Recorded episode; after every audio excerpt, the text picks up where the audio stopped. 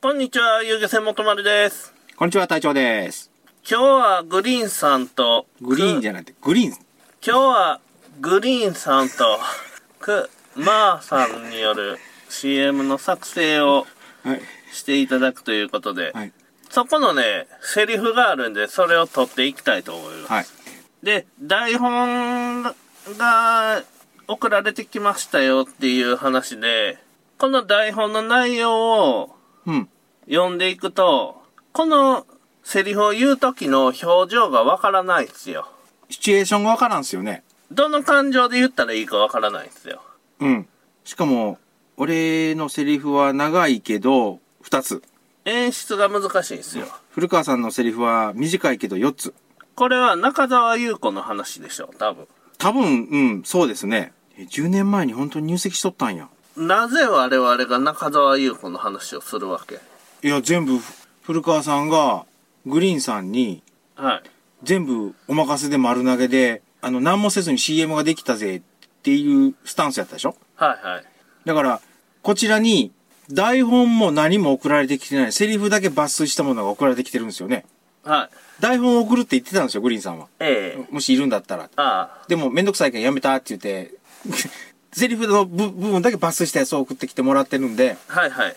なんで中澤さんと絡んでるのかは、私もわかりません。じゃあ、取っていきたいと思い ます。まず、最初僕のセリフ。そんな内容は話してないわなっていうところからあ。、これね、ちなみに、あのー、イオベに直してもらったカマンって。これあーあのーこれ方言がわかんないんで、イオベにしたら、そんな内容話してないわになるっすよね。話しとらせんじゃない。話しとらせんじゃない。えそんな内容は話し、話し、んそんな内容は話しとらん。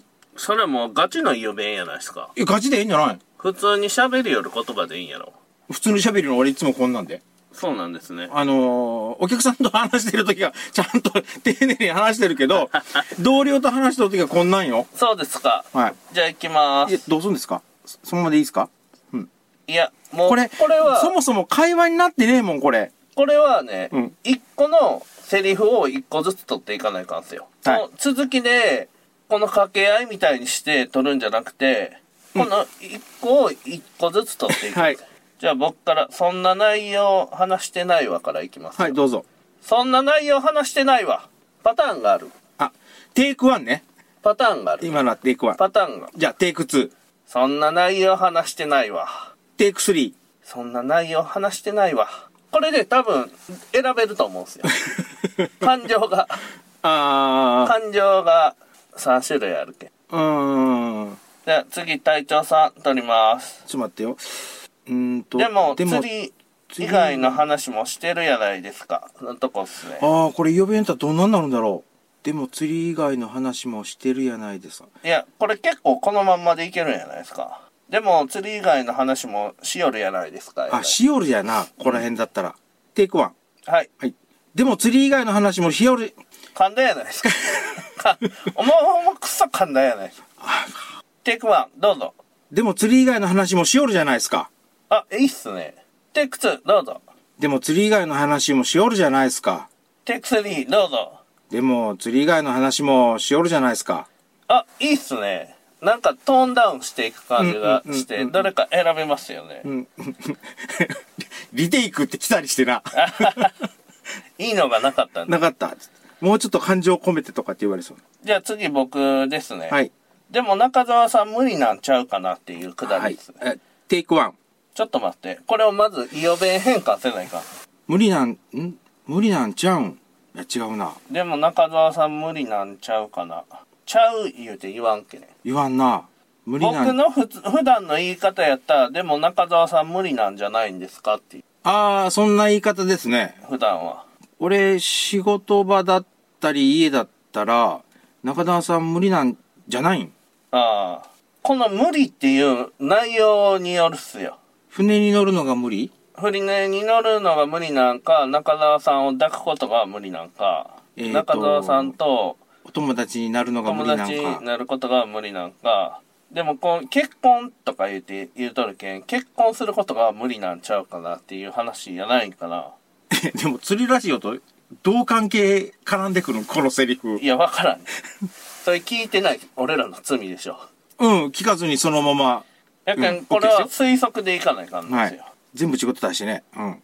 テイク1、でも中澤さん無理なんじゃないんですかテイク2、でも中澤さん無理なんじゃないんですかテイク3、でも中澤さん無理なんじゃないんですかテイク4あるっていくようにないです。あまり変わってないですね。ちょっとずつ、ちょっとずつ声小さくしました。やる気をなくしていったんね。そうっすね。もしね、うん。張り切って言ったらいかんやつの場合があるやん。じゃあ張り切っていってええやつの場合はテ,、まあ、テイク4も。うあれっすよ。は、えテイク4。テイク1っすよ、それは。テイク1の時にやったよ。ああ、やったんですか。で、隊長さんっすね。もう10年も前に入籍してますよ。IT 企業、IT 企、IT、あいうえを、IT 企業の社長と、これはもうそのまんまでいけますよ。もう10年も待ってますよ。あほやな。なんか俺が言いそうなセリフやね、これ。そうっすね。うん。これがイオベになったら、もう10年の前にい入や、もうこれ、入籍しとるイオベンでも、入入籍しとるよでええんじゃないい入イ籍オベンでもイオベンだったら関係ないでしょ。これ敬語やけん。敬語のイオベンないでしょ。このイオベはないね。ないね。ないね。ないけど、敬語で、敬語じゃないイオベで言ってみようか、まず。これは敬語敬語で言う言う指定をされとるけん敬語にで言わないかんすようーん。じゃあ、敬語じゃないやつも入れるか。じゃあ、まずはイオベババージョンから。はいはい。テイクワンもう10年も前に入籍しとるよ。IT 企業の社長と。テイクツーもう10年も前に入籍してますよ。IT 企業の社長と。テイクスリーもう10年も前に入籍してますよ。IT 企業の社長と。はいということですこれなんかテイクワンがちょっと下手やったねじゃあ、テイクワン。イオテベインクバワーンジョン。ちょ、待って、うん、テうイん。クワもン文字読んじゃうのよね。覚えて言わな、はい。テイクワンどうぞ、はいもう10年も前に入籍しとるよ。IT 系、噛みましたね IT 企業の社長と。もう噛みましたよはい、噛みました。まあ、噛んだところはきカットしてくれるでし ょう。入籍しとるようやな、イオベンだったら。そうですね、うんあともう僕しかないっすねですね。マジはもうえマジマジマジマジえ、マジは違うな。マジマジ。マジマジしかないねマジ今まえ、マジもあるで。マジこれはもう使ってください適当にそういうことですいつも夜ね。そういうこそとういうことです。そういうことですいつ、いつも夜ね、そういうことです。これでもいけますよえーテイクワン、そういうことです、テイクワン。もうテイクワンでいけるでしょじゃあどうぞ。そういうことですいや、ちょっとか、口が噛んどった。そういうことですいいですかいいんじゃないですか。はいま、マジは適当に切ってくれたらいいですよね、あそこの。マジマジマジって言うとこ ろ。そうですね雑音が入っとるかもしれんけど。これ CM できてから流した方がええんかな CM できる前に流したらネタバレになるやろでも俺らもネタわかんないんですよ、これ。ただその部品が最初に出てプラモデルのパッケージの絵が分かってない状態やないですかこれで流してあもー情報量少なすぎるやろ中の、蓋開け て、蓋開けてランナーがいっぱいことあるけど、これ何のキットだろうってやつそうそう、やけん俺は赤のやつだけ見とるやん あはは俺は白いやつだけ見とんやな。ガンガンダムの赤いとこだけしか見てないああのププロが見たらああ大体こういうコンセプトでこんなんじゃなってわかるけど俺らみたいな素人が見ると全然わかんないっていう、部品しか見たことない、はいそのパッケージ見たことないけど分からないですよナイスはいほやねこの後にその出来上がった CM ですどうぞっていうのがええかもしれんねオープニングでうん最初に番組始まる前に CM を流して、うんオープニングが入ってこれでこのくだりでいいんじゃないですか映画ないとわからんやんどこの部品を作りよるかえ、部品見せてから完成はこれですどうぞでもええんじゃないうん、どっちでもええけどどっちでもまあその辺はうんお任せしますけどちょっと待ってねちなみにグリーンさんはねうんもし会話することがあったら「おいグリーン」って言うたらええけんどういう意味ですかそれせグリーンさんとかで「さん」つけんでなんでですかグリーンって言ったら必ず向こうが「さんな」って言って必ず突っ込んでくれるけんああ「さんな」ツッコミの人なんす うんかボケるけど突っ込みもする人うーんそうかき距離感が難しいんよねうんまあまあグリーングリーンさんグリーンさんって最初、うん俺もずっとグリーンさんグリーンさんって言うけど、うなあのメール送ったりするときにはわざとに「さん」を抜け抜けとんですよいやーそういう芸の人なんやね、うんそういうで、それも、テンポよく、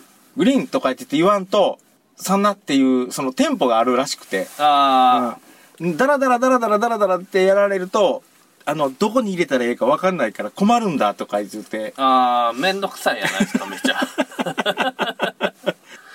めんどくさいぞ、意外と。送ってもらいましたとかって言った時に、おいグリーンって言ったら多分、サンナって言って、言ってくれるとう思う。ん。まあ、あいみたいなもんですよ。ゲ、ゲ、ゲ、ゲイじゃないな。え、グリーンさんってゲイなんすかいやいやいや、そっちのゲイじゃないって。ゲイよ自身のゲ イよ。この人、えっ、と、今年今年お子さん生まれたっすよ。あ、じゃあゲイじゃないですね。うん。釣りラジオなんすけど、もう完全に遊漁船開業ラジオなんすよ。いや、それ第1回目からでしょ そうそう。遊漁船開業した人がどんな苦しみを味わうかっていうのをみんなに聞いてもらうためのラジオやけん。はい。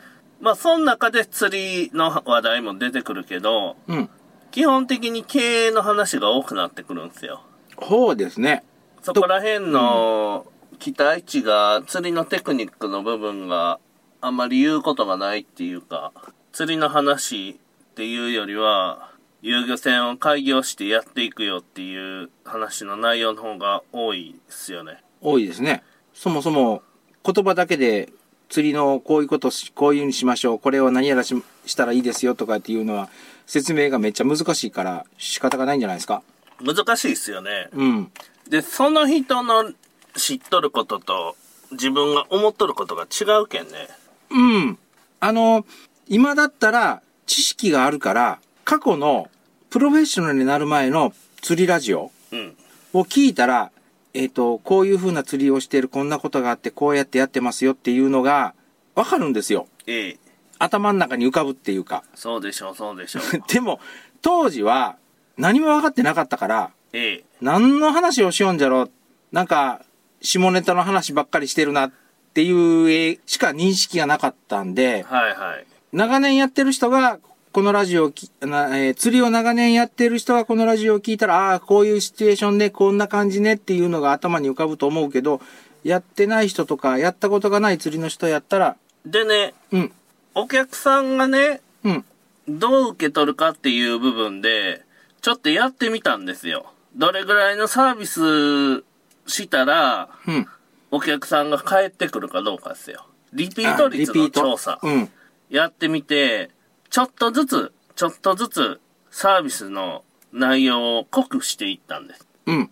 つまり、どういうことかというと、氷をこっちで準備したり、うん。お客さんの魚がええ状態で持って帰れるように締めたり、うん。まあ、ナイロン袋に入れたりうんっ。ていうのをやっていって今の帰りがね70%ぐらいまで上がっとんですよリピートが過去は20%うーん。やけ、効果的には効果出とんですよねうんうんうん。で9000円の遊漁船っていうのがあるんですよはい。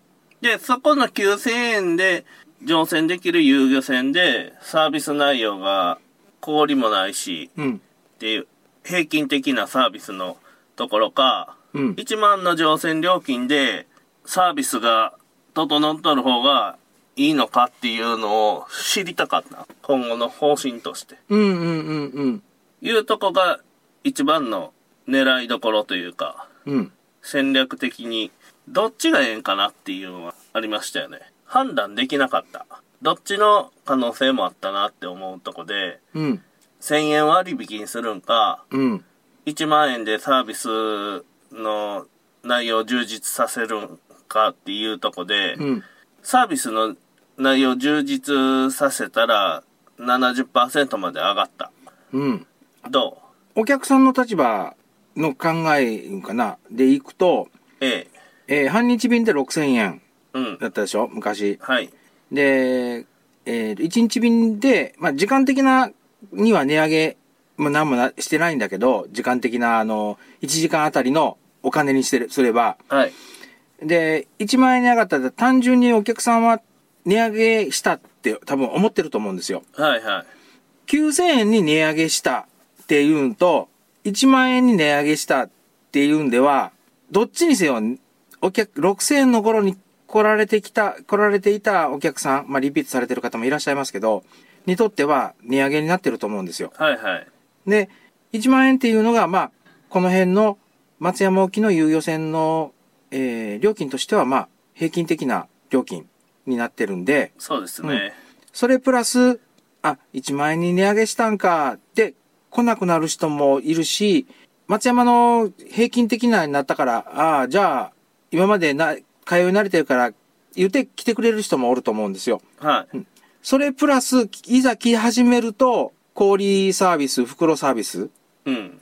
があったんで、ラッキーって思って、リピート率が上がったんじゃないかなって思いました。どっちにせよ、9 6000円から9000円もしくは1万円に上がる値上げっていうのは、9000円に上げとろうが、1万円に上げとろうが、その、氷のサービスがないはい。場合だったら、多分、俺、大差なかったと思うんですよ。集客率というかな、あの、乗船率が下がるかもしれんって、11月の段階で言ってたじゃないですか。はいはい。だから、9000円にしても、1万円に値上げしても、お客さんの、えっ、と、乗船率の低下っていうのは、変わってなかったんじゃないかなと。どうすかね、既存のお客さんが来るかどうかで言うたら、来んと思いよった。まあ、あの、単純に値上げになったから。そうそう。うんやけん今まで来よったお客さんは、こんなるやろなっていうのは思いよったんですよ、僕うんは。うん。客層が変わるなっていうのは思ってました。あ、それは俺も、俺も思ってます。思ってました。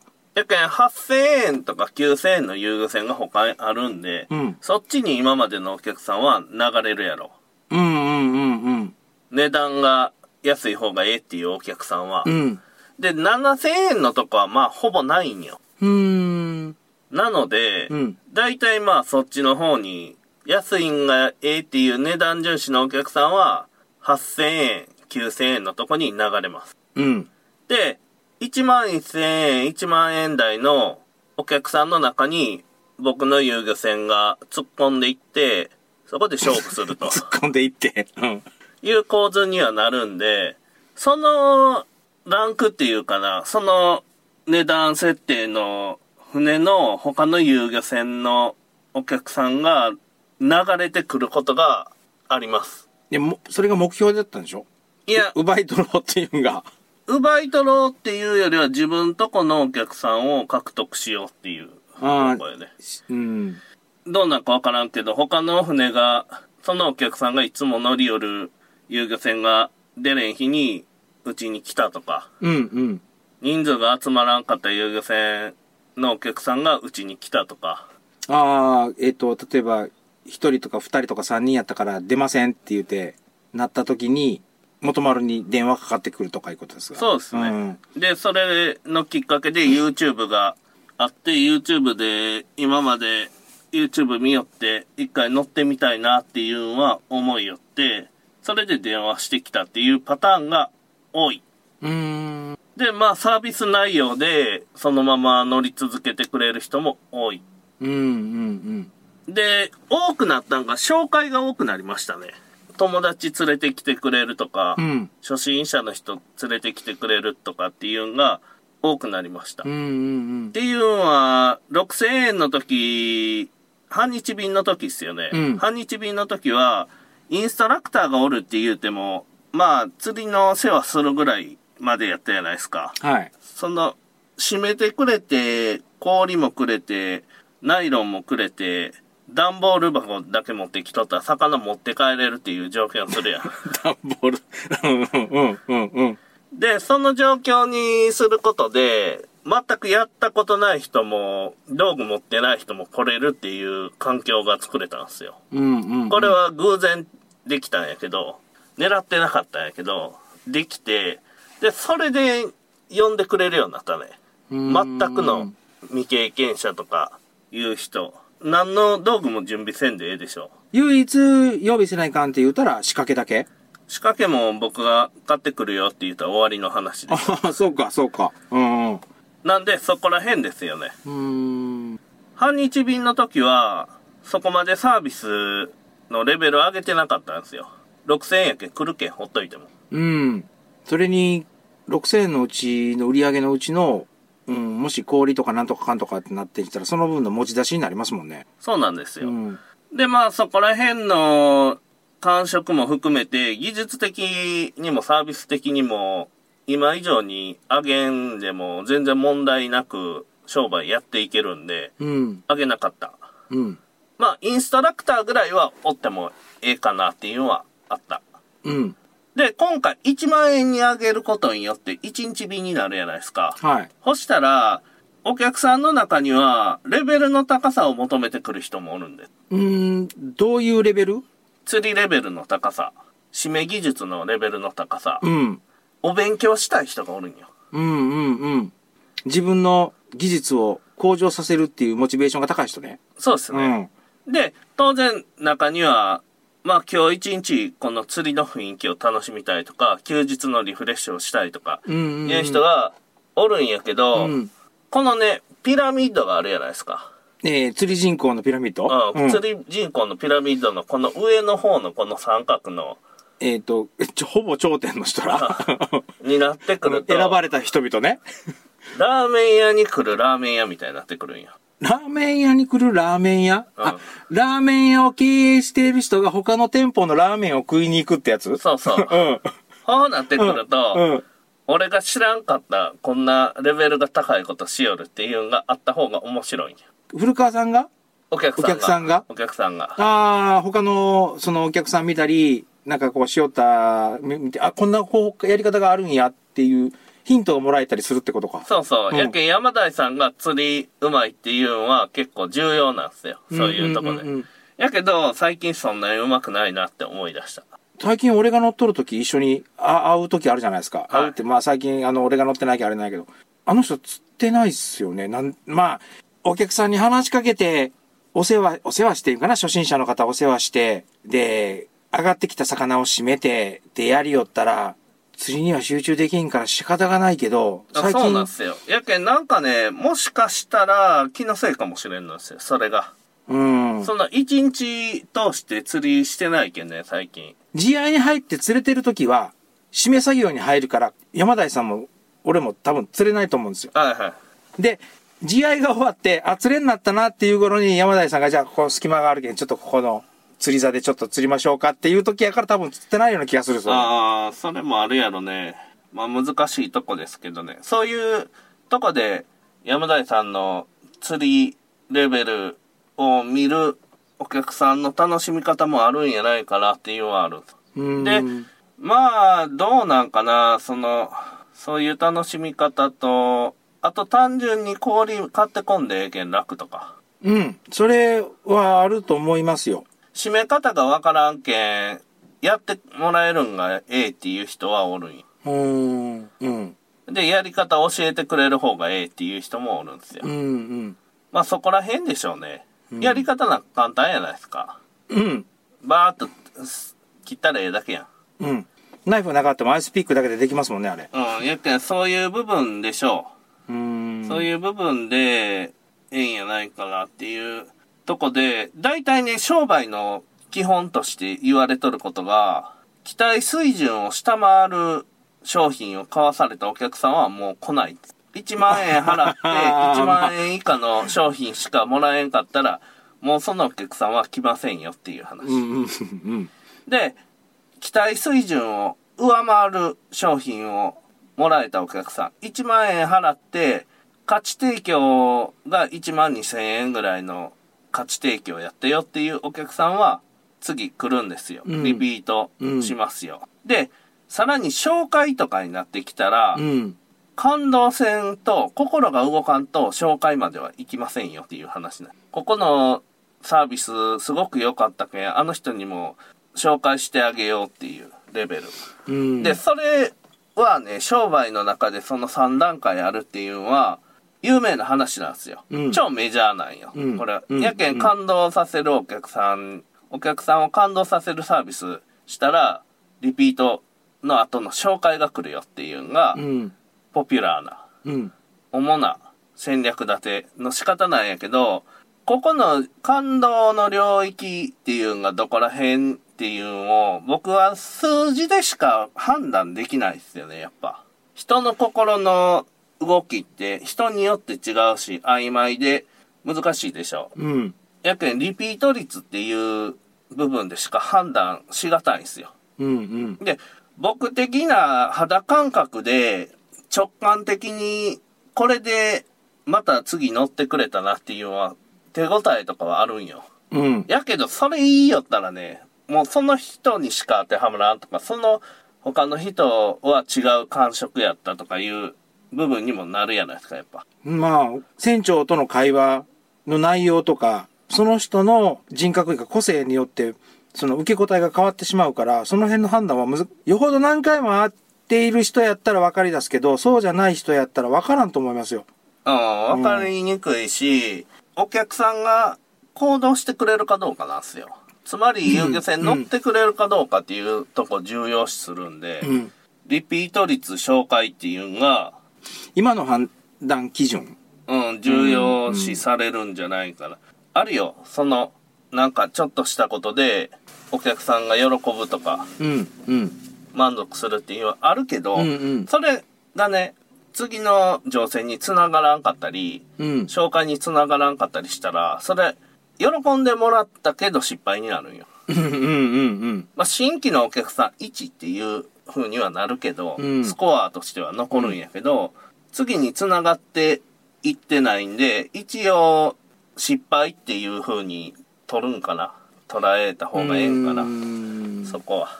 まあ、一月後とか二月後か三月後にリピートしてくれれば成功やったのかもしれないですね。そうっすね。うんまあ、気に入ってはもらえたんやろう。うん。っていう部分で。また行ってみようって思う、思わせることが第一ですからね。そうっすね。うん。 実際に来るかどうかっていうのは、いろんな要因が作用するじゃないですか。例えば、うん引っ越しちゃったよとか言うたらもう来れんやん。ああ、東京に引っ越しちゃいましたと か、そうそう。東北の 方めっのちゃ場所変わっとるとか。岩手の方に変わりましたとか。そうそう。言うんも来れんし、会社クビになったよ。金がないとか、うん自分が自営業でやりよった店が潰れたとかう、ん。いう、他の原因でこんなる人もおるんや。うん。で、単純に店変えるとか。やけんうち来よったけど、他の遊漁船に移るとか、うんうんうん家から近いとか、うん。いろんな要素が複雑に絡み合って、リピートとか紹介っていうのはできとんやけど、うん出てくる数値なんやけど、その数値の異常性よね。その2割から7割に上がる。うん。明らかな何かが起こっとんいや、俺ね、その、2割って聞いた時に、えって思ったんですよ。ええ。あの、リピート率、多分聞いとったと思うんだけど、過去に。はい聞いとったと思うんだけど、俺、7割、今が7割ですって言った時に、ああ、ってことは、6000の頃って5割ぐらい来とったんかなとかって思ったんです、単純に。うん。ただ2割って言うから、自分が思っとった以上に低かったんで、ちょっとびっくりしました、あの時。 2割っすね。2.5、2っすね。やけうんん。一昨年が2.5去年は2割うんやけんほぼほぼざるやったんですよ、ざるね。うん。水全然溜まってないみたいうんな状況やったんがまあ値段だけで新規は来よったよみたいな話をうん。でリピートさせていくってなったらサービスのレベル上げていかないかんとうん。やけんまあこれぐらいまでやってようやくお客さん帰ってきてくれるぐらいかなぐらいの感触っすね市場の感覚はこれ当てはまるかどうかわかんないんだけど、はい6000円とかの時のお客さんってうん安安いから来たそれから、えー、と釣り慣れてる人も来たであんまり慣れてない人も来てるけどとりあえず行ってみようかっていうお客さんがめっちゃ多かったんじゃないかなとああ、 6000円やけんちょっと行ってみようかそれはあるでしょうね。で1万円っていうのは平均的なところやから、えーどこの遊漁船でも1万円前後やから1万円やったらどこでも乗れる乗れるしどこの遊漁船にも出せ出せって乗れるわけじゃないですか1万円ではい。で、その中でサービスがいいから、じゃあここにしようかって来られたっていうのがあると思うんですよ。ええで、もう一つ、6000の頃って一発やから、あ、こんなもんで終わりかっていう人もおったと思うけど、あのーこれ、ものすごい失礼な言い方かもしれないんやけど、お金がないから言う言うよりも、あの、何かな、その釣りの趣味に湧く、えーさ、酒、咲くための、その、えーとお小遣いの割合が低い人が多かったんじゃないかなと。ああ、はいはで、 1万円っていうのはもうごく普通の当たり前で釣り、船釣り行くあ ?1 万円はかかるよねっていうのが当たり前の人たち。うん。だから、例えば、月の小遣いが1万円しかありませんでしたっていう人が6000の頃に来よって、はいはい。、で、1万円っていうのは、それ以上のお小遣いをもらってるから、ちょっと余裕があるから、毎月来れるっていうのもあるんじゃないかなと、ちらっと思ったりはしました。まあ、それはあるでしょう。うん期待水準上回るとか、感動する仕事っていうのは、だいたいサービスのレベル上がっていったら、どっかで当たるっていうのはわかるやないですか。うんうんやけど、それを今回は正確にこれぐらいで当てれるなっていう感触として、うん。うん。自分の手応えとして感覚でできるとかいうとこに落とし込んでいったところだよね。あの、古川さんの感覚の中と、実際のその、成績が合致してる、つうことやけんこれ、うんここまでやったらお客さんリピートしだす、んうんうんうんでここまでやったら紹介しだすっていううん。ラインが見えてきた、今まではその下におったじゃないですか、うん。やけんどこから帰ってくるかなっていう目処が立たんかったけど、うん今回の経験である程度どこら辺まででお客さんが帰ってくるっていう目処が立ちましたねうん。要は他の遊漁船でやってないレベルまでサービスせんと帰ってこんうんうんうんうん。で理屈的にはこういうことしてよ100均に行ったよとうん。これが100円で買えるんかっていう感動っすようん。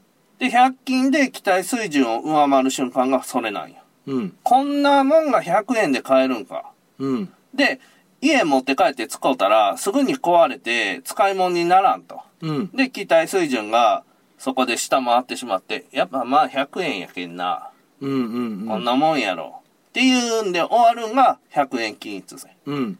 で、遊漁船の場合は、遊漁船なんてこんなもんやろっていうとこを上回るためにはどうすればよかったかっていうのが今回の。うん。やった仕事っすねうんうんまあ、ようやく体感できるレベルでリピートさすことができたなっていう感じはしまうす。ん。うん今、サービスのレベル上げたやないですか。はい。そしたらね、人手がいるんすよ。結局。人手とお金がいるんすよ。まあね、お金は間違いないし、人でも俺、人でっていう面でいくと、古川さんが一人でやってる平日出してる時に、どうやって回してるんだろうっていう疑問はありますよ。 やったらできるんすよ。やったらで きたん、でやったらできたんですか結果的に、お無理やろなと思ったよ。うん。やけど、やったらできたんよ。うん。っていうのは、お客さんが乗っとるわけよ。うん。お客さんも、その場合は従業員になるんよ。従業ああ、従業員ね。あー従業員になるんですよ。で、まあ、やるまでは手順とかが決まってないけど、その時にあるもんを最大限に利用したらできる。うんうん。なんでも。うんしんどいけどね。 うん でしょうね。やけど、できる。で、氷も前日に買ってね、うん。もう船に積んどくんすよ。クーラーも。うん。そしたらできるね。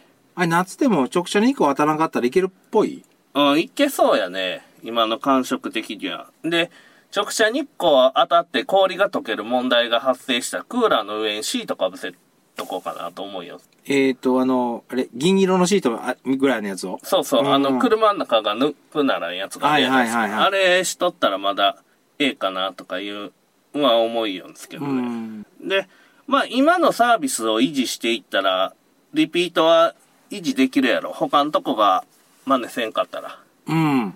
で、感触的にはこれコロナが明けたら火がつくなっていう感触はします。だけど新規が増えたらリピートもそれに比例して増えていくんで、うん。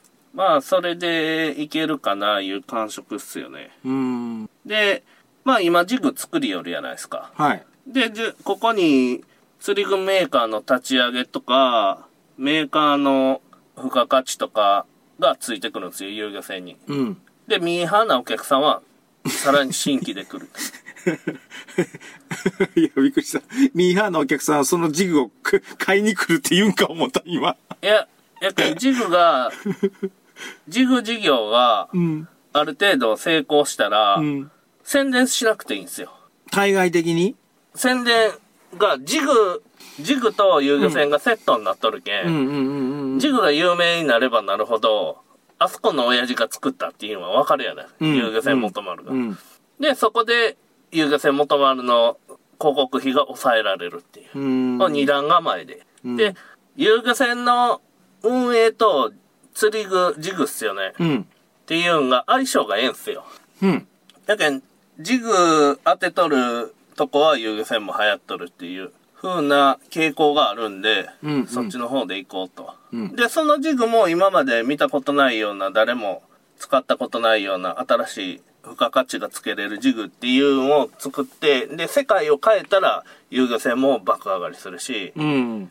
ジグメーカーも儲かると。うん。だけん、両方とも引き立つよっていううん。フェーズに行く。船にそうにして、僕と山田井さんとか、まあ、これが隊長さんになるかもしれんけ ど、いやいやいやいやいやいや、ないと思う。いうとこで、もう回収すると。うん。まあ、塾のメーカーの方は佐々木さんにやってもらうと。うん。実演販売を。うっん。実演販売を。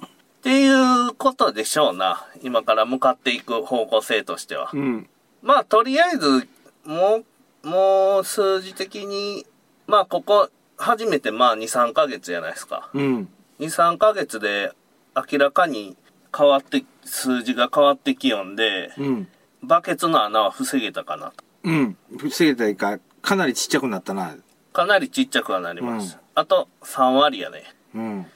やけんリピート率100%やったら大忙しになりますね。そうっすねやけん営業で新規をどんどん入れるよりも穴塞ぐ方が安上がりなんですようんうんで広告売ってとかいう広告が高いじゃないですか、うん。うん。あんなんほとんど広告を売ってくるかいって言ったらこんっすよ本とか雑誌とか、まあ本と雑誌同じだけど、あのーに広告売ったとしても、多分ね、ん流し読みだと思回収できないっすよう。うん。